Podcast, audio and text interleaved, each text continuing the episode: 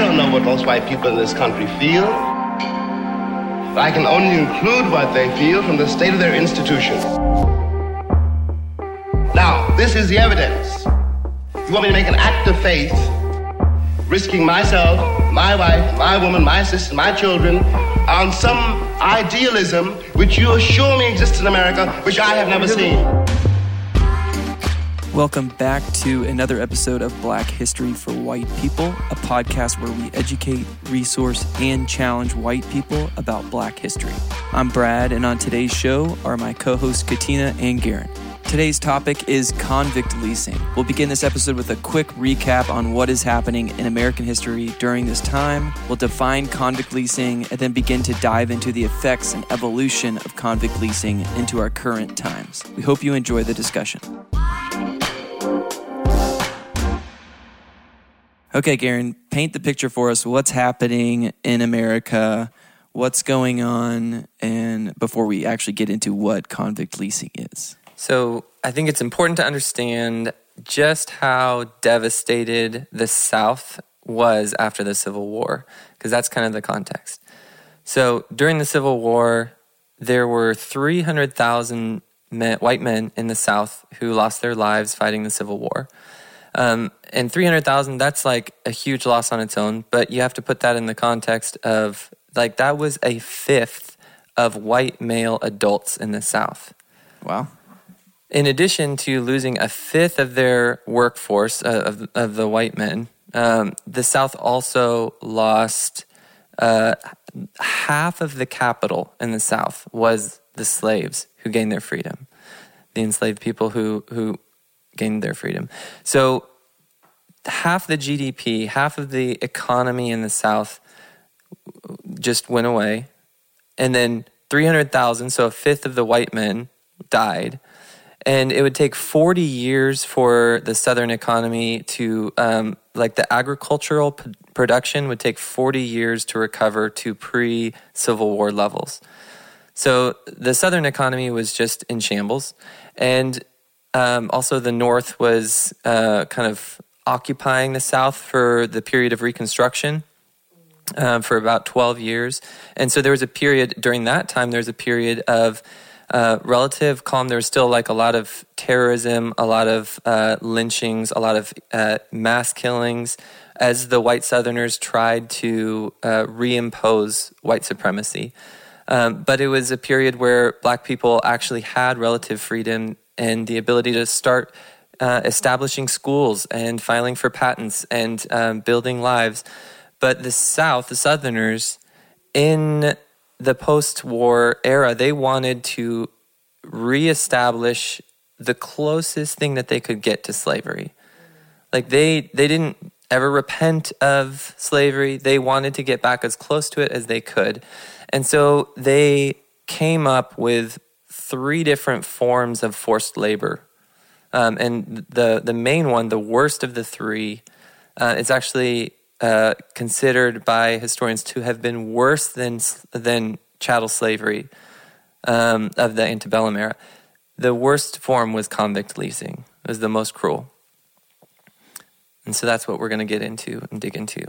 Okay, so what is it? What is or what what are the other two forms that you kind of alluded to? Yeah, so so the other forms one was debt slavery, in which basically uh, a black person was made to owe a white person money either through just false accusations or exorbitant interest rates, and then in owing them money, um, they would force them to sign contracts that um, included like forced labor and sometimes even allowed the white person to whip them and chain them uh, so as a form of re-enslavement. Okay. And then the third one was sharecropping, which wasn't actually in most cases slavery, but it was forced labor oftentimes.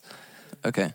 So what what made convict leasing worse than because um, that the the first one the debt slavery sounds pretty bad. Mm-hmm. So what what what's the big differences there? So in antebellum era slavery, chattel slavery, pre Civil War, a slave was actually um, valuable as a possession. As as cruel and terrible as that is to say, the value of a slave actually was some form of protection. Because a master didn't want to just kill a slave because again that was like half of the assets half of the wealth in the south was the enslaved people. And so masters would be cruel to slaves and sometimes would kill them to make an example of them. But generally speaking masters didn't want to kill their slaves during convict leasing though basically the system of convict leasing was was the system where all kinds of laws were set up to criminalize every aspect of black life so that a white person could arrest a black person for almost anything. Actually, for anything. They could just make up any charge, and the word of a black person was never believed against the word of a white person. Yeah. So that the only way you were safe as a black person was to have a white person to vouch for you. Basically, you had to have to work under a white master, essentially, so that he could keep the other white people from taking your rights away. And and so then any black person was vulnerable to being accused of any crime, and all kinds of crimes were set up. That we'll get into those in a second. And then once accused, they would be convicted and could be sold, or not even sold, but leased, rented out to forced labor in slave mines, in quarries, um, in lumber yards. They would be leased out into these uh, forms of forced labor. But in it, it's just like you, you think people take better care of their house if they own it than if they rent it. It was the same way where in, in these slave mines, there was literally no incentive that the that the slave mine foreman had to keep the, the black people alive. Sometimes mortality rates were 30 to 40% per year. 30 to 40% of the least convicts would die in a given year in some of these locations because the foreman they rented them per month. So as long as he as long as he lives and and you, they would push them to the the edges of human endurance to exact as much labor from them as they could possibly get and there was there was no reason to keep them alive once they die you just rent another one and so it was it was completely cruel. There was uh, quotas where the the enslaved convicts had to, um, in some of the mines like the Pratt mines in Alabama, they had to um, remove four tons of coal every day in order not to be whipped. And they, when they were whipped, they were whipped between thirty and hundred times with with rods on their bare backs, and then they were expected, having been whipped like that, to remove four, extract four tons of coal the next day. They would work from 3 a.m. There's there's a, a testimony of one of these convicts who wrote letters out saying he would start working at 3 a.m. to 8 or 10 p.m. Um, just never seeing the light of day except on Sundays, just always living underground um, or in the dark, and only seeing the light of day on Sundays when they got a, a little bit of a break. Okay, so that's a little interesting because I was before you before you even mentioned the Sunday thing, I'm thinking in my head like what where are the Christians during this time and what are they saying? What are they doing? Are there are there people trying to stop it? And then I was you know, then you said Sunday, like why did they have Sunday off? Were they given Sunday off? What's yeah? Tell me about that. I mean, they were allowed. I mean, there there may have been differences on different sites, but I know for the Pratt mines, uh, they were allowed to attend church. Like there were these were Christians who were running these operations, and just to to say how widespread this was, Southern governments got a full fifth of their government revenue from the lease payments of convicts. They would lease them out and gained a full fifth of the government revenue from through this practice. And that doesn't even factor in the actual product of the labor of the convicts. The convicts built the roads and you know cleared the swamps and created the bricks and the the steel like uh, at one point back in that era uh, steel production was like um, a huge part of the economy grew to be a huge part of the economy um, and it was black men who were in this convict leasing system who were the like removing the the ore from the ground. And the vast majority of them were not guilty of anything. Hmm. That's the crazy thing. I mean, it, like we you call them convicts, it's convict leasing, so we, we assume from that that these were people who had committed some kind of crime, right? But these, the, first of all, it it was misdemeanor convict leasing. What was a huge part of it was these were just literally misdemeanors or, or crimes that were invented as an excuse to arrest people. But some of the crimes that that the people who were pulled into the system were guilty of were literally things like spitting on the sidewalk, cussing, gambling, uh, talking loudly in front of a white woman, failing to step off the sidewalk when a white person passed by, or or um, the, I mean just owing money, like not having money to pay debts. But then also laws that the black codes were formed all throughout the South, where basically they they created all these laws to oppress black people. Um, and and this is where there's like an intersection between convict leasing and sharecropping, because basically, in the sharecropping system, black people were exploited, and they created laws that enforced that exploitation. So, as a sharecropper, you if if you were a Southern black person who um, didn't have education or literacy, uh, because you had been born into slavery and you weren't allowed to read or write, and all you knew was how to pick cotton. Then, in the sharecropping system, landowners, landlords, the white people who owned all the capital, they needed black people to work their farms because otherwise your cotton's going to go to waste. They needed black people to continue to pick the cotton. And so what they did is they they created this system called sharecropping where they said, "Okay, we'll give you this section of land and you'll work it your own section of land, and then you'll give us the um, you'll split the proceeds with us. So half the cotton goes to you, half of it goes to us because we own the land. But then what happened was the the white landlords were super unjust and unfair. Um, the, the, white landlords only allowed the, the, the sharecroppers to sell, in, in most cases, only allowed them to sell the cotton back to them, back to the landlord at whatever price they offered to pay for it. And the black codes, they made it a crime for black people to try to sell their cotton to someone other than the landlord. So, what's going to make the, the landlord pay a fair rate if he knows that it's a crime for you to try to sell your cotton to someone else? And then they made it a crime for you as the, the sharecropper to go to another landlord and ask to be one of his sharecroppers.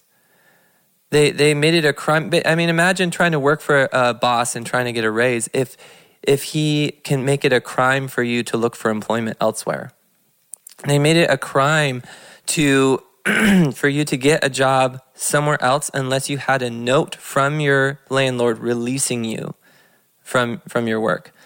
They made it a, a, a crime to try to leave town. They made it a crime. Uh, vagrancy was a crime.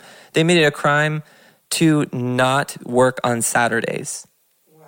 If black sharecroppers took Saturday off, they could be charged with vagrancy and sent to slave mines.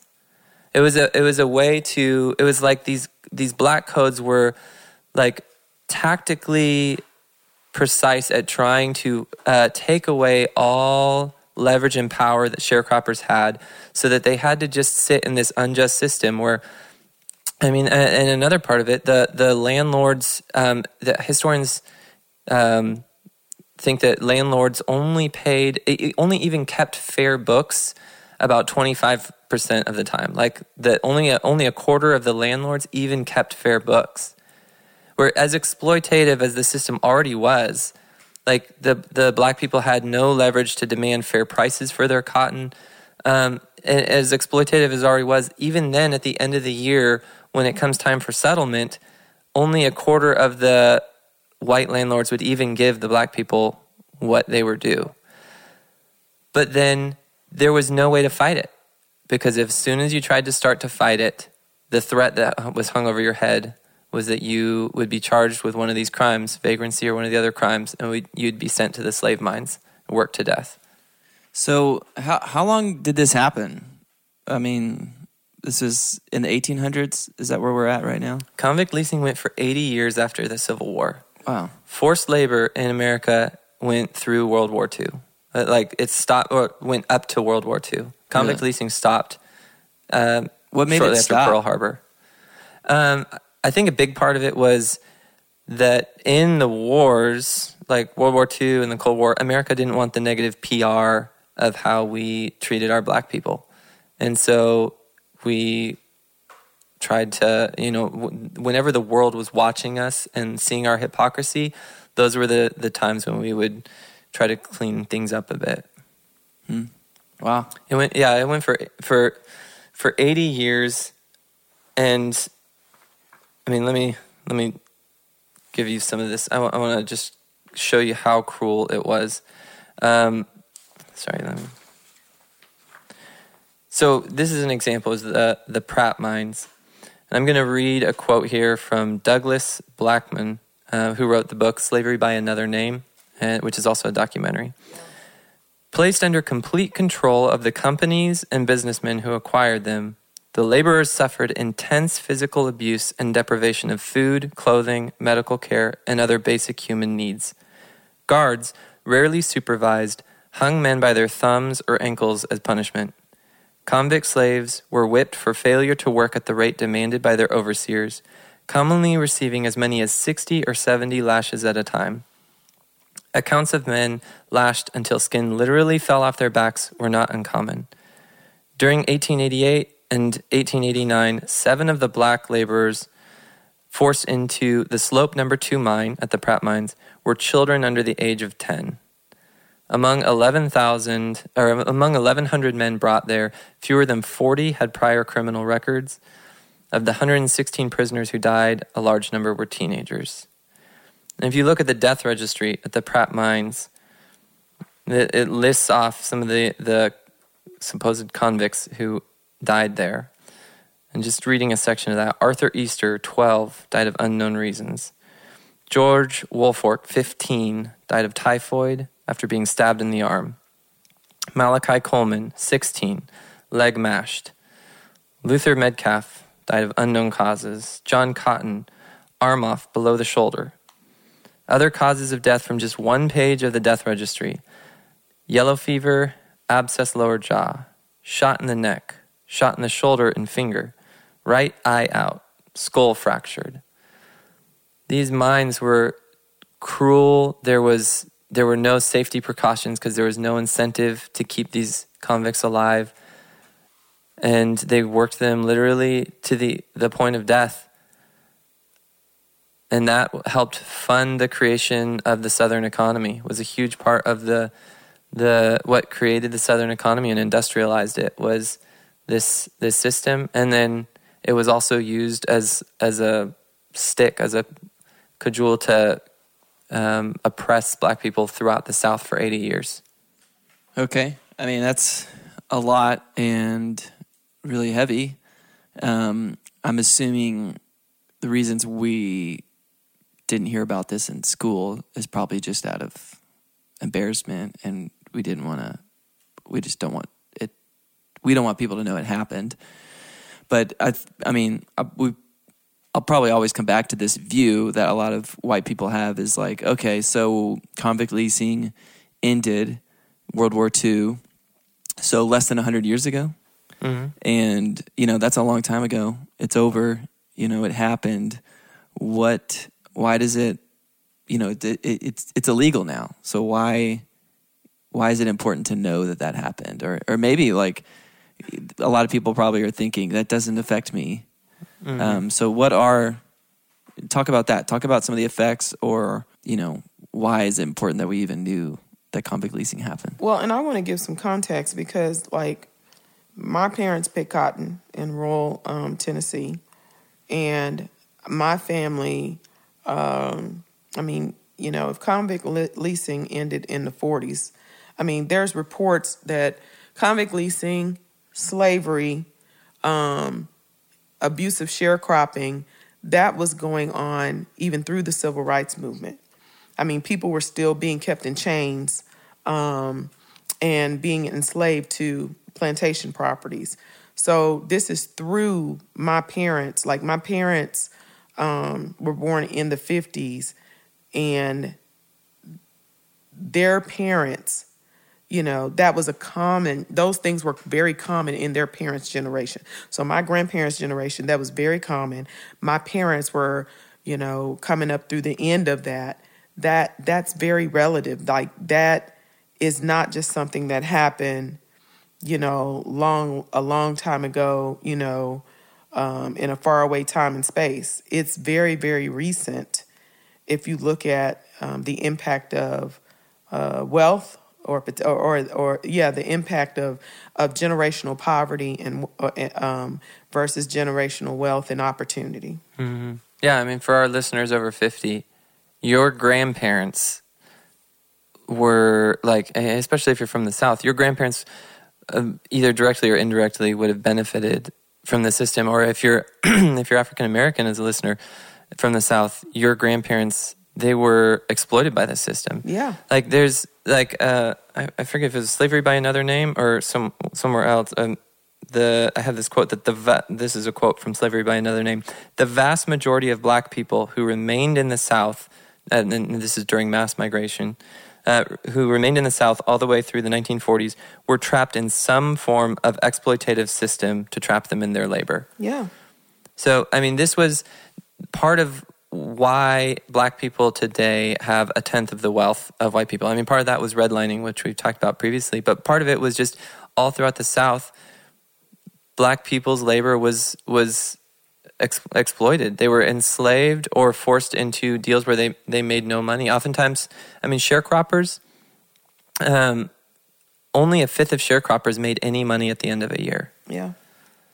So eighty percent of sharecroppers at the end of the year, they're the landlord would call them in and say like, you know, hey, we we had a good year. Um, I didn't. Uh, I we we sold the product and it we had enough to pay for uh, the stuff like the housing and food and supplies that I rented to you. So now I don't owe you anything and you don't owe me anything. And it would be an entire year of labor for the black people with no improvement whatsoever, 80% of the time. Or even worse would be that the, the landlord would call them in and say, like, hey, we sold the cotton for, uh, you know, $140, um, but you owe me $170 because of all my implements that you rented. And so now you owe me another $30 and it's going to be at 50% interest rate or at 50, 70 or 90% was were like the typical interest rates that they would charge. And so then now if you're a, a sharecropper and the landlord says you owe me this money at this exorbitant interest, like that debt would just continue to snowball and you can never get out of it. And if you tried to run, if you tried to flee up north, you are now fleeing, you are now subject to arrest because you're fleeing while you owe him money. Yeah. And so then you could be sent to the slave mines, or he could say that you owe him money and then take you to court for some offense, and then just uh, oftentimes what would happen, and this was kind of like one of the other f- forms of entrapment into forced labor, he would say like to the court, "Okay, I'll p- I'll pay the fine for my sharecropper, and in return, they'll sign this contract where they'll agree to be to give me free labor for X amount of time to reimburse me for the for the fine. And so the black people would be trapped into working for nothing. And oftentimes, those contracts also included lines where uh, the landlord could resell them or could uh, could whip them as as slaves or chain them as slaves. So it was it was li- very literally like a reimposition of slavery onto uh, millions of, uh, I mean, there were uh, one to 200,000 uh, black people in the South were uh, pulled into convict leasing, um, which was, I mean, think about this. There was 2 million black men who, when slavery ended at the Civil War, 2 million black men, one to 200,000 were the num- was the number of black men who were pulled into convict leasing. So that's like almost, I mean, that's like 5 to 10% of the population I mean, that's like a huge number. But then also that doesn't even count the the way that like other people were pulled into forced labor through through the threat. And so you have these overlapping lapping systems because we have uh, slavery, which we know didn't end when slavery was supposed to, and went on for some for decades after, even after you know Juneteenth. And then we have convict leasing, we have uh, sharecropping, and we have um, mass incarceration. So you have all of these overlapping overlapping systems that were dependent um, or overlapping dishonest uh, dishonest uh, systems and oppressive systems that were dependent upon the oppressors being honest, in which we know and we know that you know there was a lot of dishonesty because the whole point um, was to keep people enslaved and keep people in debt and um, indebted um, to the oppressor. Mm-hmm. Yeah, and I mean, so one of the effects, ongoing effects of convict leasing, is also just the the concept of black criminality came about through convict leasing. So black people all throughout the South were charged with all kinds of crimes in order to resell them as convicts to, to various mines or industrial operations. And so then sociologists started to see, like, wow, a third of the crimes being committed throughout the nation are committed by black people, and they're a, subset of the population. It must be that black people are more criminal. And then you had white people who just had like a financial incentive to think of black people as criminal or to be okay with that. You had white juries all throughout the South that had like a financial incentive and a cultural stake in black criminality and seeing black people as criminal because that's how they were able to, you know, fund their governments. That's how they were able to build their roads and not have to do that backbreaking work themselves. And they, some of them were stakeholders, stockholders in, you know, the steel companies that were, were making all this money. And if you own stock in that and you know that they're, it's convict labor that, that's paying for your dividends, then you're seeing black people as criminal. And that, even after convict leasing ended, that legacy has continued. Well, and the thing is, is that most white people will say, or many white people will say, well, if it's not happening now, but at some point you have to stop asking or stop saying it's not happening now and wonder why these things even happen at all in a so called civilized culture that was supposedly started on, you know, founded on Christian uh, principles.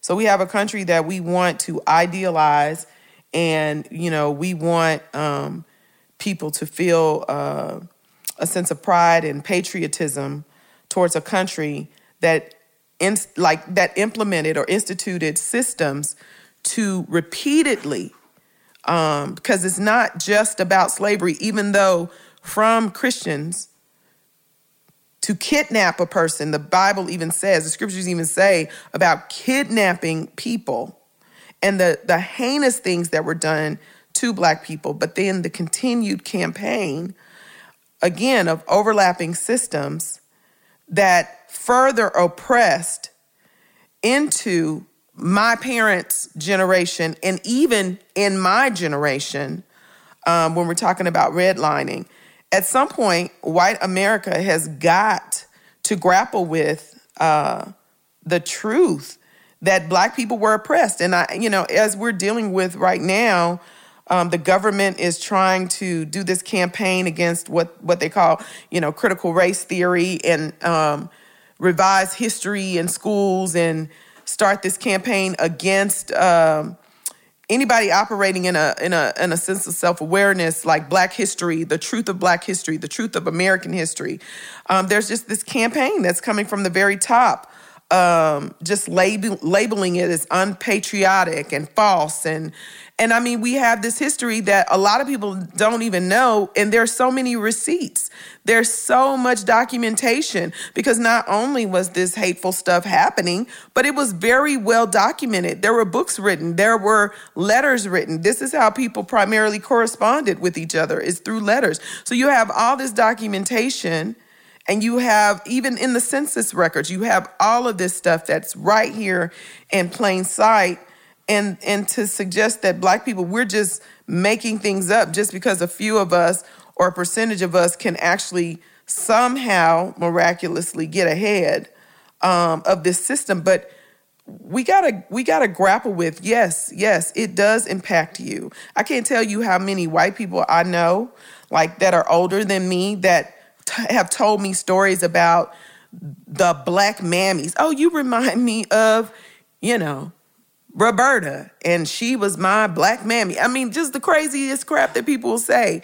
Or they will tell white people remembering stories um, that they remember, like in some nostalgic, you know, oh, those were the days since. And as they are sharing these stories with me, I'm clearly seeing the oppressive system. Like that their family got to benefit from. I've heard this from I, I hear this all the time for older from older white people that want to go down memory lane and that you know seeing my black skin has triggered some memory of some black person in their life that their family oppressed.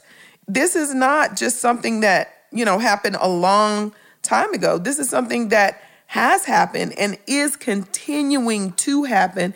And if we claim to be Christians, it is our job to one like if we if we talk about wanting to uh, get to the bottom of and we're talking to christians right now but if you you you want to get to the heart of the scripture like all the time that we spend to find out the truth of the scriptures and to to to to label things as theologically sound and biblically accurate how how how then can we just throw away history and not want to get to the truth of the of, of actual history which history and the bible like the bible is is the most historical document that's ever been written. I mean people take the the bible and they go even non-believing people will take the bible and go on archaeological digs. And the bible is historically accurate. It's not just a bunch of fairy tales. It's a story it's a book of of of, of accounts that is historically a- accurate um, you know, even Jesus's death on the cross, like like there are are uh, key witnesses that write about the account. There are people who are outside of Christianity that write about, that have written about Jesus' death and even his resurrection. And so then we want to take the actual history of America and revise it and deny it and make it like it was something that happened you know, thousands upon thousands of years ago, when it happened up through my parents' generation into my generation. And we're still feeling the ripples of that now.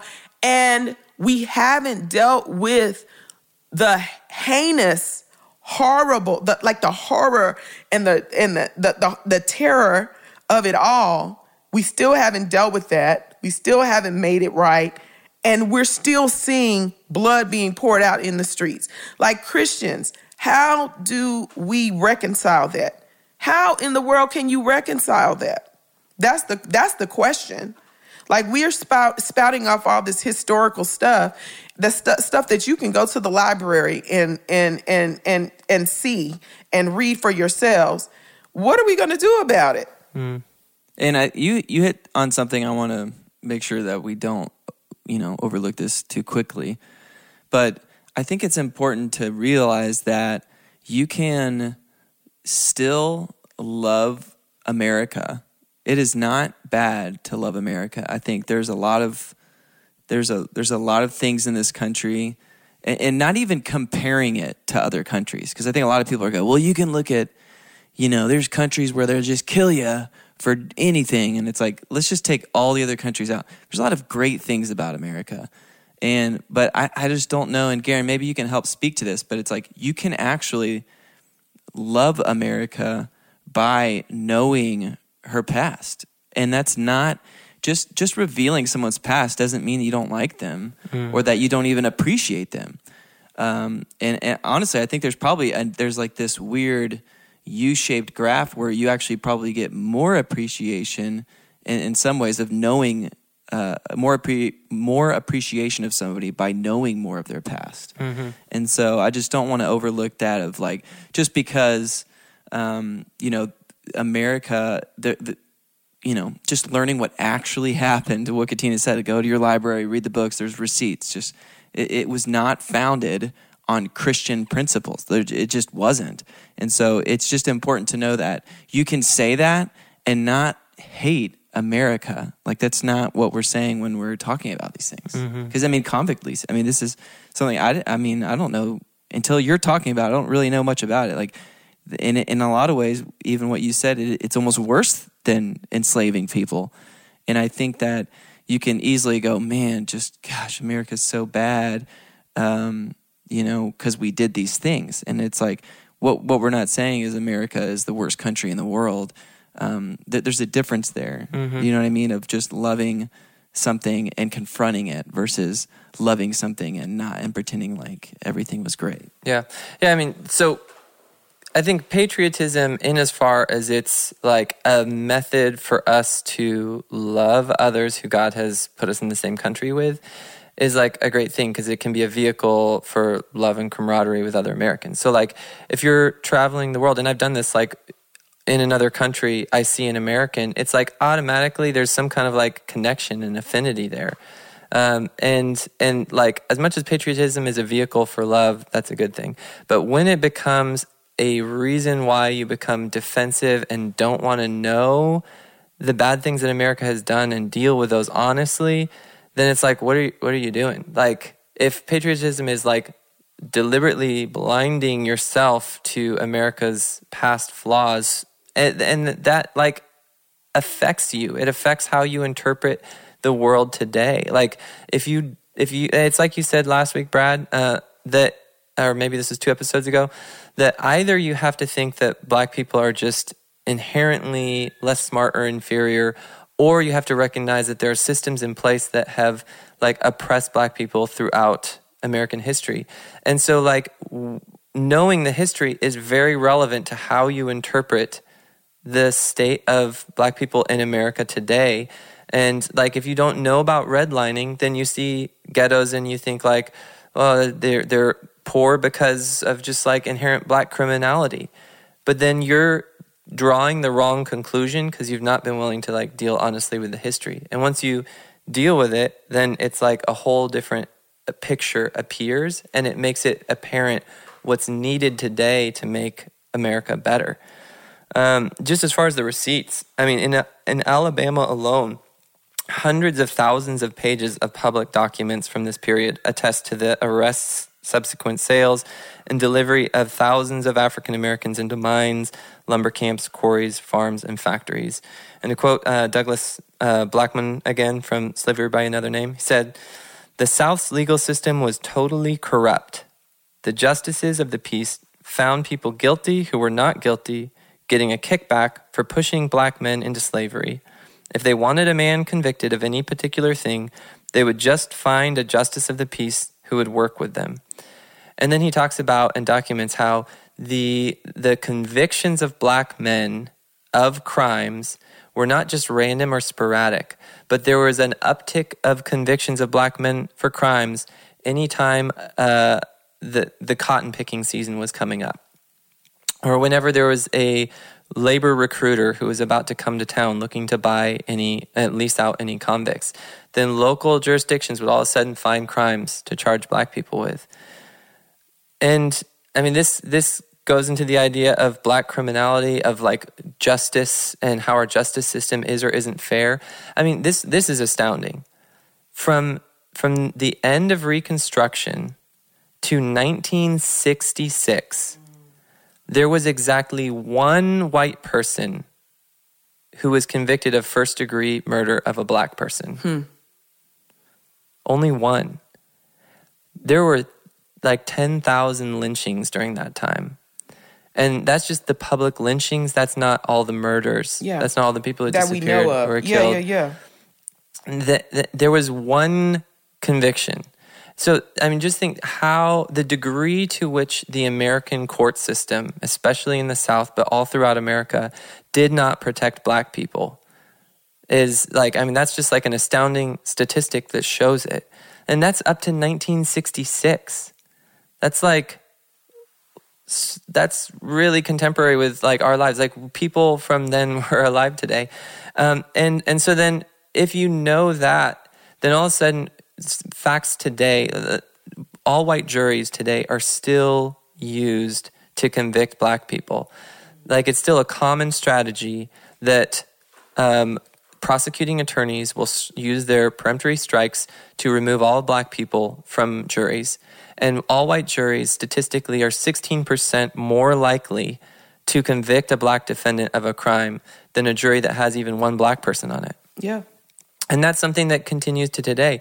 And if you don't know the history, then you don't see how you have inherited some of these biases that have passed down. And, and once you start to see the history, you can see them all throughout today. And yeah, they're like tamped down a little bit today but it's like some of the same dynamics this like assumption of black criminality that existed back then so clearly that once you re- once you recognize it in history you can see how it filtered into our our worldview today And that's a good point because it's something we were even discussing earlier today before recording is the idea that um, there are people that will say, um, even in the case of like Breonna Taylor, um, and there's even still kind of some still stuff going on with that case. It doesn't even seem to be completely over at this Right. point. But like, there are people that point to that and go, well, you know, there was a jur- there was a grand jury, and they didn't indict anybody, and so was they, they'll say things like, well, was justice not served? And it's the idea that, well, they went through our justice system, and um, and our justice system said that they're not guilty, and so that means that they're not guilty. And can you speak to that? Because I wrestle with that because I I see our system as being so messed up. Uh, even that statistic you said, one white person getting, would we look back then and go, would that same person who would say, well, was justice not served? Would they say that 55 years ago when this happened? Like, there's this idea that a lot of white people will just think that our system is perfect and our system is outside of, you know, being affected by enslavement, convict leasing, and that it's this almost perfect third party judge to to tell people whether or not they're guilty. Well, and they'll even say, well, our system isn't perfect, but, and I think that's the more dangerous thing than even saying that it's perfect, because saying it's perfect, we know is a lie. But to say it's imperfect, we don't always get it right. But that word but encompasses so much blood and so many lives impacted. And America is willing to take, make, you know, to hang their hat on that big butt. That that's a big butt. Like that's a big those three letters encompass so much death and trauma and terror and like it, it and and and America's okay with that because occasionally it gets it right. And that makes the justice system that's been created to oppress black and brown people that make because it's getting better that's another word like that makes it okay. And so it's more dangerous that knowing that it's not perfect but being but pointing to a handful of cases where justice was kind of served and just omitting i mean because you're talking about one person being convicted emmett till's murderers weren't convicted and he was a 14 year old child I mean, there, there's, there's children that were taken, that were um, taken to the gas chambers in prison during that time. No one, like, there, prison systems that, that, that um, killed children in the so-called name of justice, and one person. I mean, that's crazy. And I, I even think even the the back the blue rally that we went to. I mean, we heard it over and over. Are there bad apples? Yes, there are bad apples. I mean, I think one person even gave us a sti- well, it's like one in a dozen, and I think like a one in a dozen in our police department is not a good percentage Yeah. of having bad. I would even say Right. she, I maybe if that person even if we actually said, hey, you just said one in a dozen, just you know that means this percent. Would you be happy with the that percentage of police being Bad bad, apples? apples? And I, and I, it's this idea that um, you know we want justice, but it's like I think I wrestle with like how do we how do we get justice through uh, everything that has happened since 1619? How do we get just? It's such a huge, complex problem, and we we we can't even get get past the, you know, the system is there's some there's some the system is bad. Um, Yeah, yeah. And I mean, uh, that is a big question, and it's not something that like we can fully answer here. But I think for sure we need to have massive change, and like that should be something that we can all get on board with. And like honestly, I I'm I'm just gonna Well, and we need to start by telling the truth. That's the thing. We need to start with integrity and honesty and tell the truth about what happened.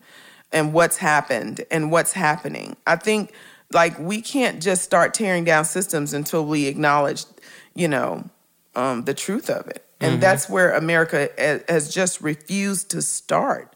I mean, just imagine 1866 and black people crying out for justice and, well, we freed y'all. And then, I mean, move a, a few few years later and black people are trying to vote and they're killing, you know, they're they're executing voters, people who are trying to vote.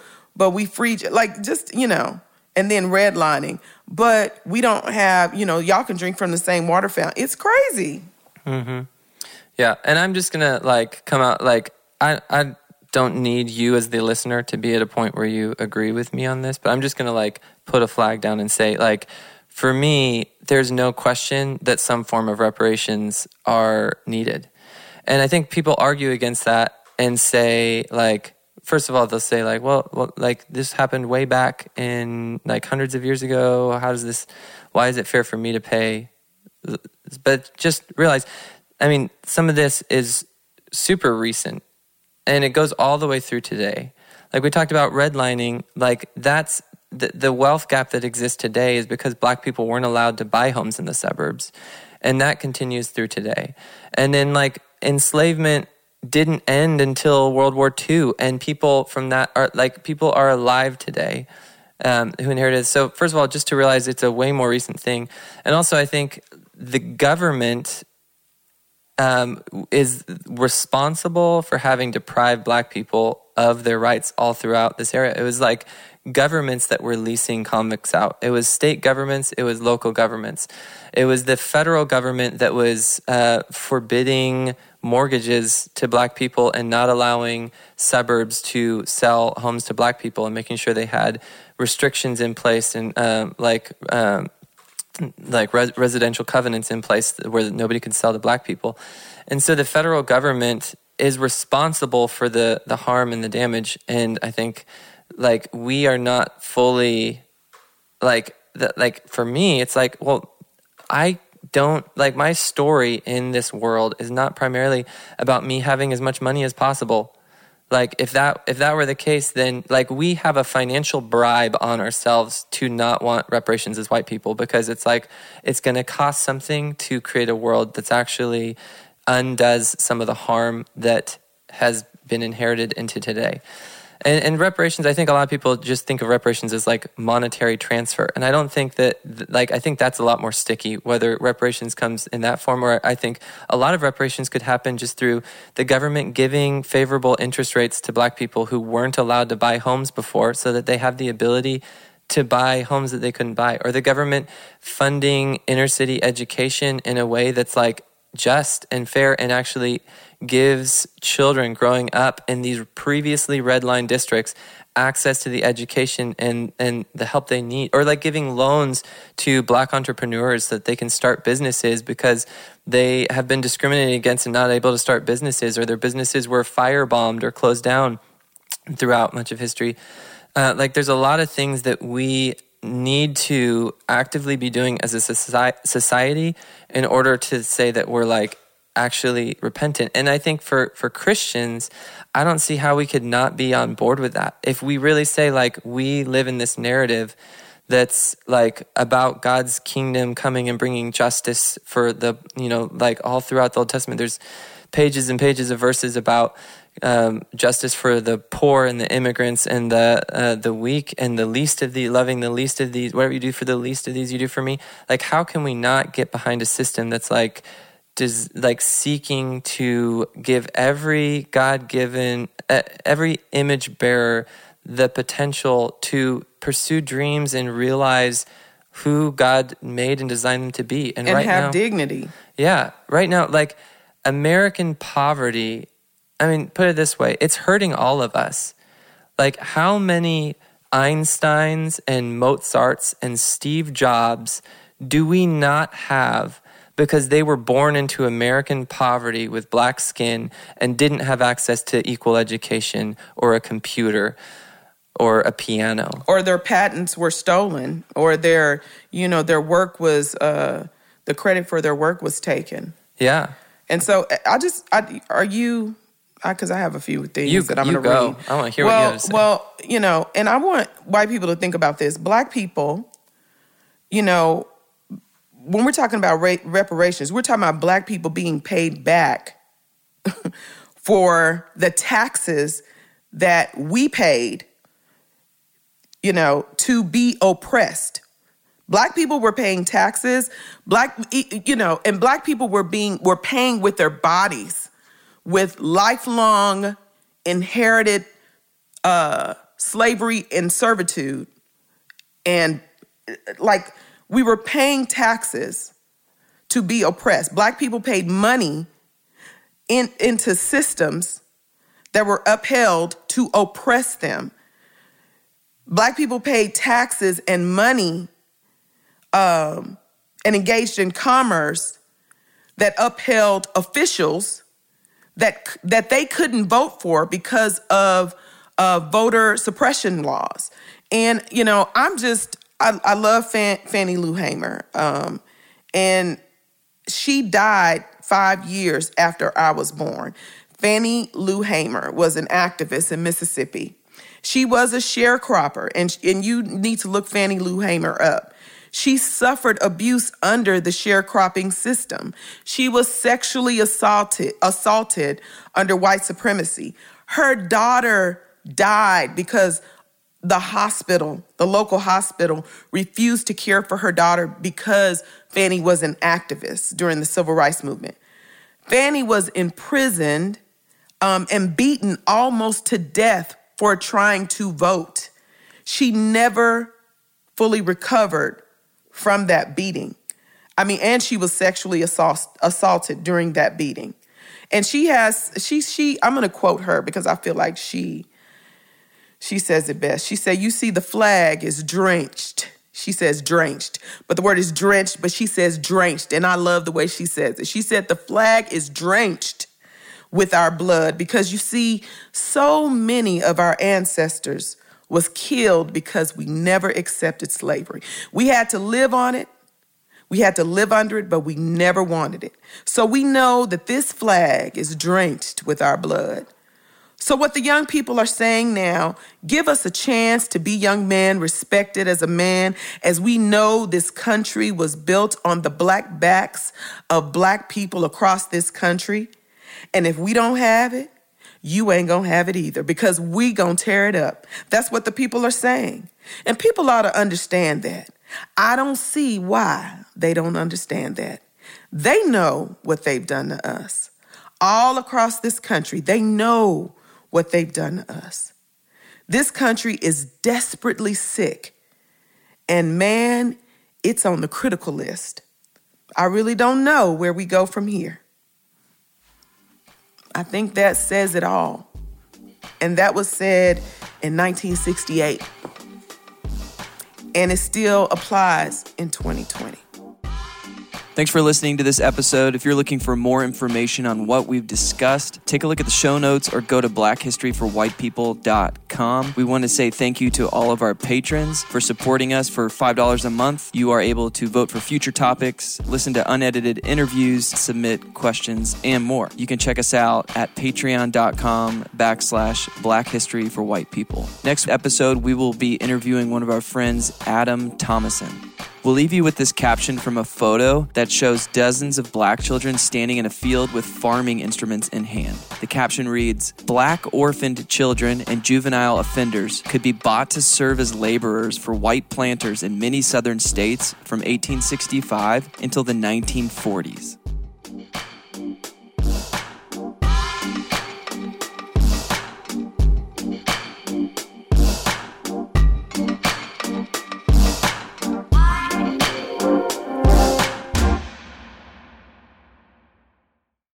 Sick of being upsold at gyms?